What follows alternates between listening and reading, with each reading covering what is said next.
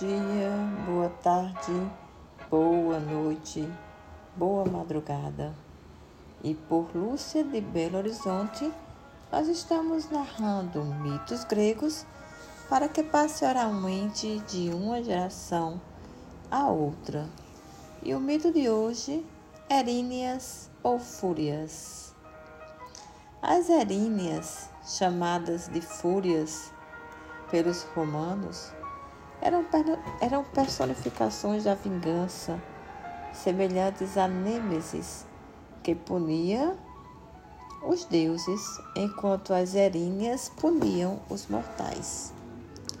Tisífone, o castigo, Megera, o rancor e Alecto, a interminável, viviam no submundo onde torturavam as almas pecadoras que ali chegavam depois de passar pelo veredito de Hades.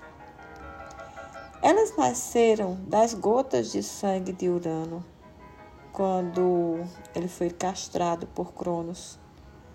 Pavorosas e cruéis, as eríneas encarregavam-se de criar nas almas pecadoras o remorso e a necessidade de perdão. Vamos agora mostrar cada erínea. Tisífone, Megera e Alecto. Tisífone era a vingadora dos assassinatos e homicidas e homicídios, principalmente aqueles praticados contra os pais, irmãos, filhos e parentes.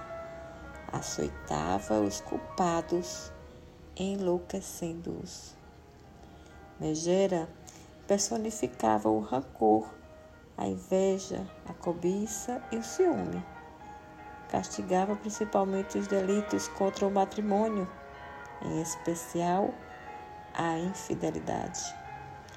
Era a Erínia que perseguia, fazendo a vítima fugir eternamente gritando a todo momento nos ouvidos do criminoso. Lembrava-lhe das faltas cometidas. Alecto, a implacável e eternamente encolerizada, encarregava-se de castigar os delitos morais, como a ira, a cólera, a soberba etc. Era a erínia que espalhava as pestes e maldições, seguindo o infrator sem parar, ameaçava-o com fachos acesos e não o deixava dormir em paz. As eríneas eram divindades presentes desde as origens do mundo. E apesar de terem poder sobre os deuses, e não estarem submetidas à autoridade de Zeus, viviam às margens do Olimpo. Os deuses as rejeitavam, mas as toleravam. Os homens fugiam delas, sendo, for sendo forças primitivas. Atuavam como vingadoras dos crimes e reclamavam com insistência a punição do homicida com a morte. Porém, visto que o castigo final dos crimes é um poder que não corresponde aos homens, por mais horríveis que sejam, essas três irmãs se encarregavam do castigo dos criminosos perseguindo-os incansavelmente, até mesmo no mundo dos mortos, pois seu campo de ação não tinha limites. As eríneas eram convocadas pela maldição lançada por alguém que clamava vingança.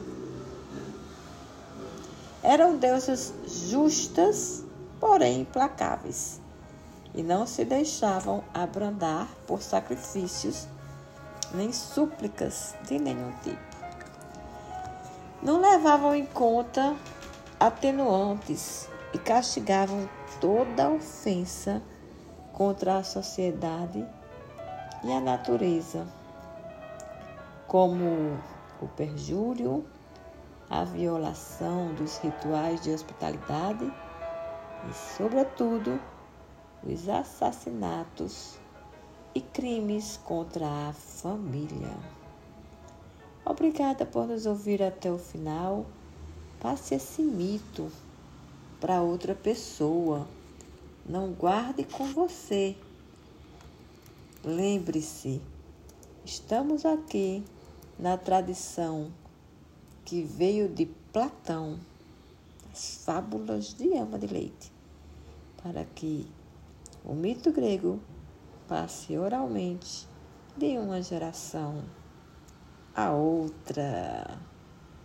E o próximo mito, Eris, deusa da discórdia. E vamos lá!